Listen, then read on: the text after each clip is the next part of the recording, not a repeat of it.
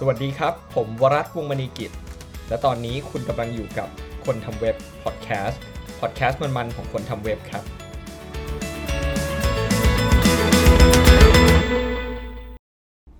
สวัสดีครับ ยินดีต้อนรับเข้าสู่คนทำเว็บ EP ที่ 9 นะครับหัวข้อคลิปในวันนี้นะครับ ของเราก็คือ build as a static นะครับ หลายๆ คนคงจะงงว่า เอ๊ะผมกำลังจะพูดถึงอะไรนะครับ สิ่งที่ผมจะพูดถึงในวันนี้เนี่ยมันคือ static site generator ครับ สาเหตุที่ผมหยิบเรื่อง static site generator มาพูดถึงเนี่ยนะครับ มันเกิดจากว่าช่วงที่ผ่านมาเนี่ยสัก 5-6 เดือนเนี่ยผมสังเกตเห็นว่ามันมีเครื่องมือที่ใช้สร้าง static site generator เนี่ยออกมาเต็มไปหมดเลยนะครับ ไม่ว่าจะเป็น Gatsby Viewplace เอ่ออะไรอีกล่ะ Gitbook อันนี้อาจจะอยู่มานานหน่อยนะครับ แล้วก็มีหลาย ๆ ตัวเลยครับที่เพิ่งเกิดขึ้นมานะครับ คำถามคือ static site generator นี่มันคืออะไรครับ static site generator เนี่ยจริง ๆ ย้อนกลับไปนิดนึงครับ การทำเว็บแบบเป็น static file เนี่ย คือมี HTML CSS เอ่อ JavaScript ง่ายๆเนี่ยนะครับ มันไม่ใช่เรื่องใหม่ซะทีเดียวนะครับ ในสมัยก่อนเนี่ย ในสมัยที่ภาษา server side ยังไม่ค่อยแพร่หลายเนี่ยนะครับ ย้อนกลับไปนานเหมือนกันนะครับ การสร้างเว็บไซต์แบบเป็น HTML ไฟล์เนี่ยก็เป็น เรื่องที่ค่อนข้างแพร่หลายเหมือนกันนะครับ แต่ปัญหาใหญ่ ๆ มันคือการจัดการครับ ถ้าเราสร้างไฟล์ .html import css เองจัดการ JavaScript เองเนี่ย มันก็ค่อนข้างที่จะวุ่นวายครับ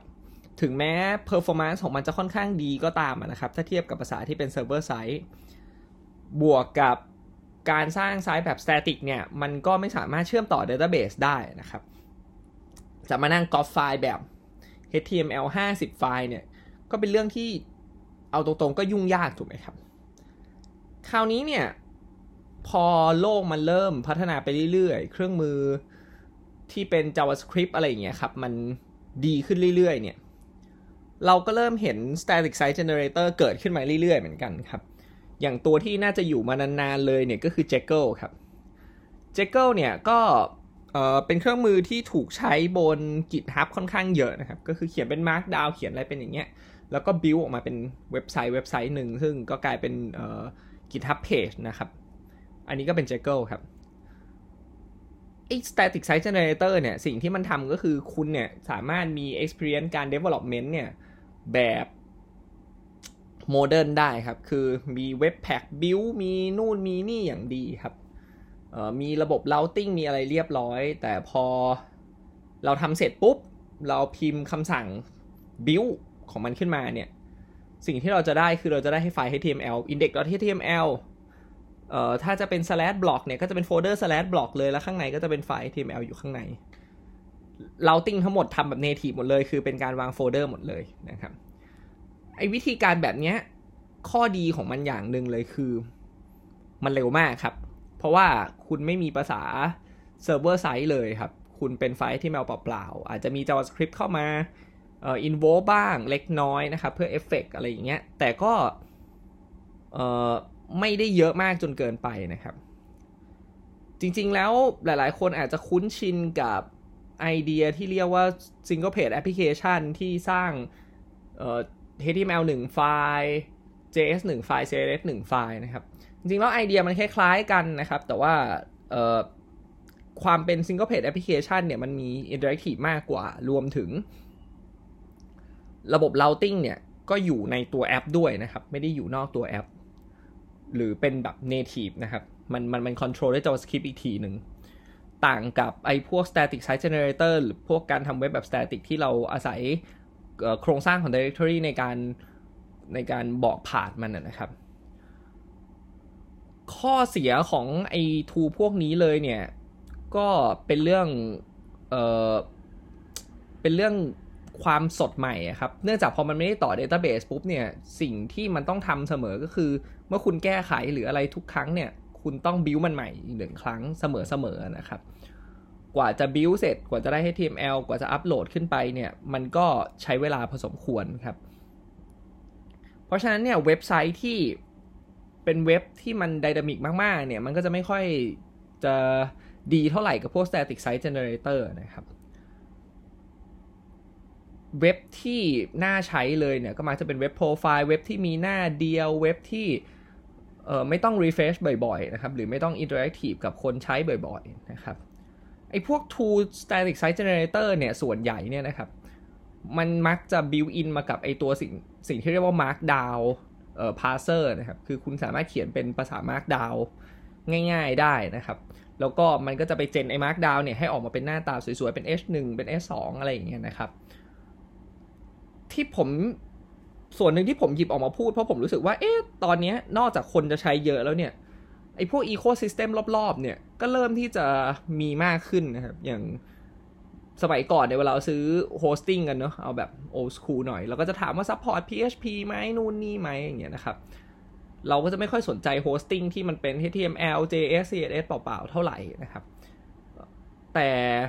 ทุกวันนี้เราเริ่มเห็น player เจ้าใหญ่ ๆ กระโดดลงมาทำ static hosting มากขึ้นนะครับอาจจะเป็นส่วนหนึ่งมาจาก single page application ที่สุดท้ายมันก็แค่เป็น JavaScript CSS เอ่อ HTML อะไรอย่างเงี้ยนะครับ แต่ส่วนหนึ่งมันก็มาจากพวก static site generator เหมือนกันที่เพิ่มขึ้นเรื่อยๆนะครับ hosting ที่ผมพูดถึงเนี่ยก็ถ้าใครอาจจะเคยได้ยินชื่อ Netlify นะครับ Netlify ก็เป็น static hosting ตัวหนึ่งที่คุณอัปโหลด HTML CSS JavaScript ขึ้นไป แล้วก็คุณจะได้โดเมนได้ SSL มาเลยนะครับ หรือแม้กระทั่ง player ใหญ่ ๆ อย่าง Firebase ของ Google เองเนี่ย ก็มีเจ้า Firebase hosting ที่เป็น static site อ่าไม่ใช่ครับ โทษทีครับ เป็น static hosting เหมือนกันครับ ก็จะเห็นว่าตัว player ใหญ่ ๆ ก็ลงมาเล่น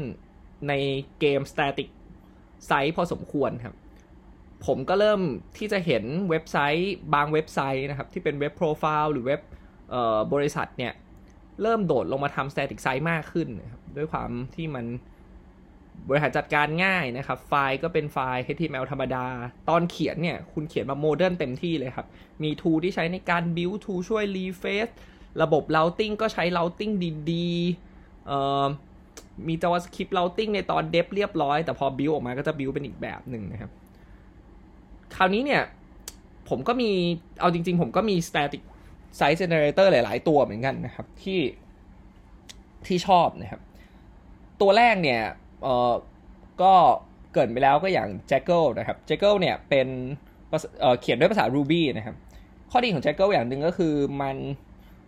integrate กับ GitHub ค่อนข้างโอเคนะครับ แล้วก็กลายเป็น GitHub Page ได้เลยนะครับ จริงๆ Jekyll อยู่มานานแล้วนะครับ แล้วก็ถ้านับดาวบน GitHub ก็ค่อนข้างเยอะเหมือนกันนะครับ อีกตัวหนึ่งเนี่ย อันนี้แล้วแต่ว่าคนใช้เจ้า framework อะไรนะครับ คนใช้ React ก็จะใช้ Next คนใช้ Vue ก็จะใช้ Nuxt นะครับสองตัวนี้ในความเป็นจริงแล้วมันจะดูเป็นเหมือน Server Side Rendering ของทั้ง React แล้วก็ทั้ง Vue นะครับ แต่อีกมุมนึงเนี่ยสองตัวนี้เนี่ยมีฟีเจอร์ที่สามารถ generate บางหน้าให้กลายเป็น static ได้เหมือนกันครับ นั่นหมายความว่าหน้าที่เป็น dynamic คุณก็เสิร์ฟเป็น dynamic ไปครับ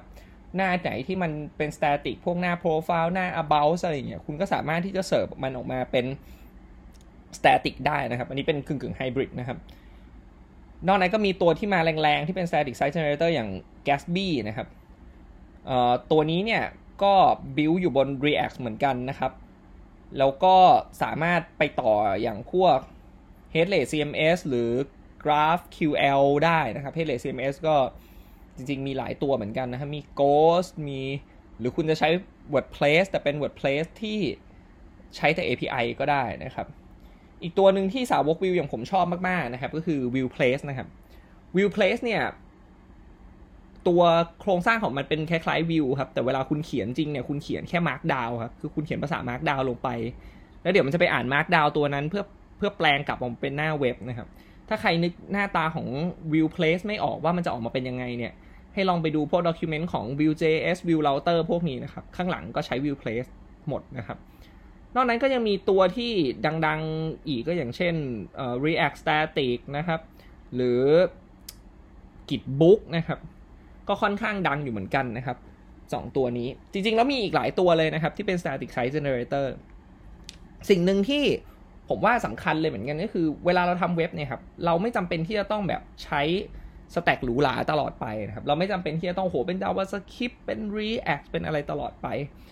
เราอาจจะลองดูงานของเราก่อนครับ ว่างานของเราเนี่ยเป็นแบบไหนครับ ถ้างานของคุณเป็น static มาก ๆ ไม่ได้ต้อง interact กับ user มากเป็น web profile อย่างเงี้ยครับ การทำ static site เนี่ยก็เป็นทางเลือกที่ดีครับ เพราะเนื่องจากเรื่องเซิร์ฟเวอร์ที่คุณไม่ต้อง spend มากนะครับ เรื่องแรกเรื่องที่ 2 คือออ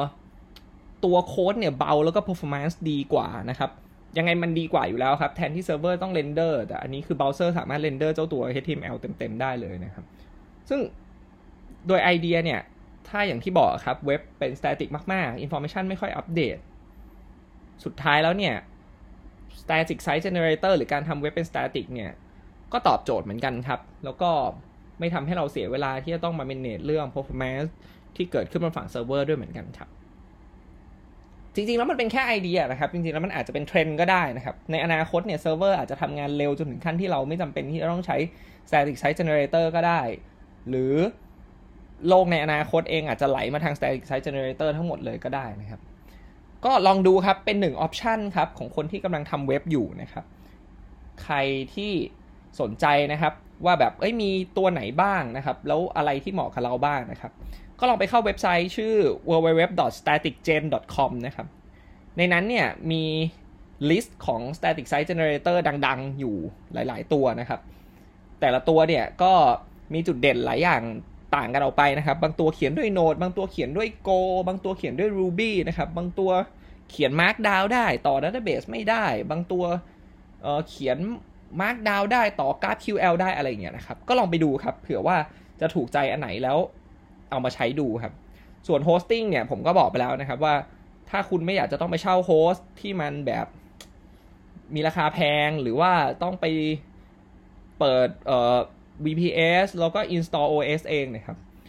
การทำเป็นไซต์ให้มันเป็น static site เนี่ย เราก็ยังมีออปชันอย่างพวก Netlify หรือ Firebase Hosting อยู่เหมือนกันนะครับ ก็ลองไปดูกันครับ แล้วถ้าใครมีประสบการณ์อะไรเกี่ยวกับ static site generator ดีๆ เนี่ย ก็คอมเมนต์บอกผมไว้ใต้คลิปเสียงในซาวคลาวก็ได้นะครับเผื่อผมจะมาเล่าในตอนหน้านะครับสำหรับวันนี้ครับก็จบกันไปแค่นี้ครับ กับ Static Site Generator ครับ แล้วเดี๋ยวเรามาดูกันครับ ว่าตอนหน้าผมจะคุยกันเรื่องอะไรครับ ถ้าไม่มีอะไรผิดพลาดเนี่ยนะครับ ในอีกประมาณสัก 2-3 EP ข้างหน้าเนี่ยนะครับ ผมกำลังจะไปงานที่ชื่อ Google I/O นะครับ ที่ประเทศสหรัฐอเมริกานะครับ ในงานเนี่ย เท่าที่ผมดูเนี่ย เริ่มมีหัวข้อเกี่ยวกับเว็บเนี่ยโผล่มาหลาย ๆ อย่างแล้ว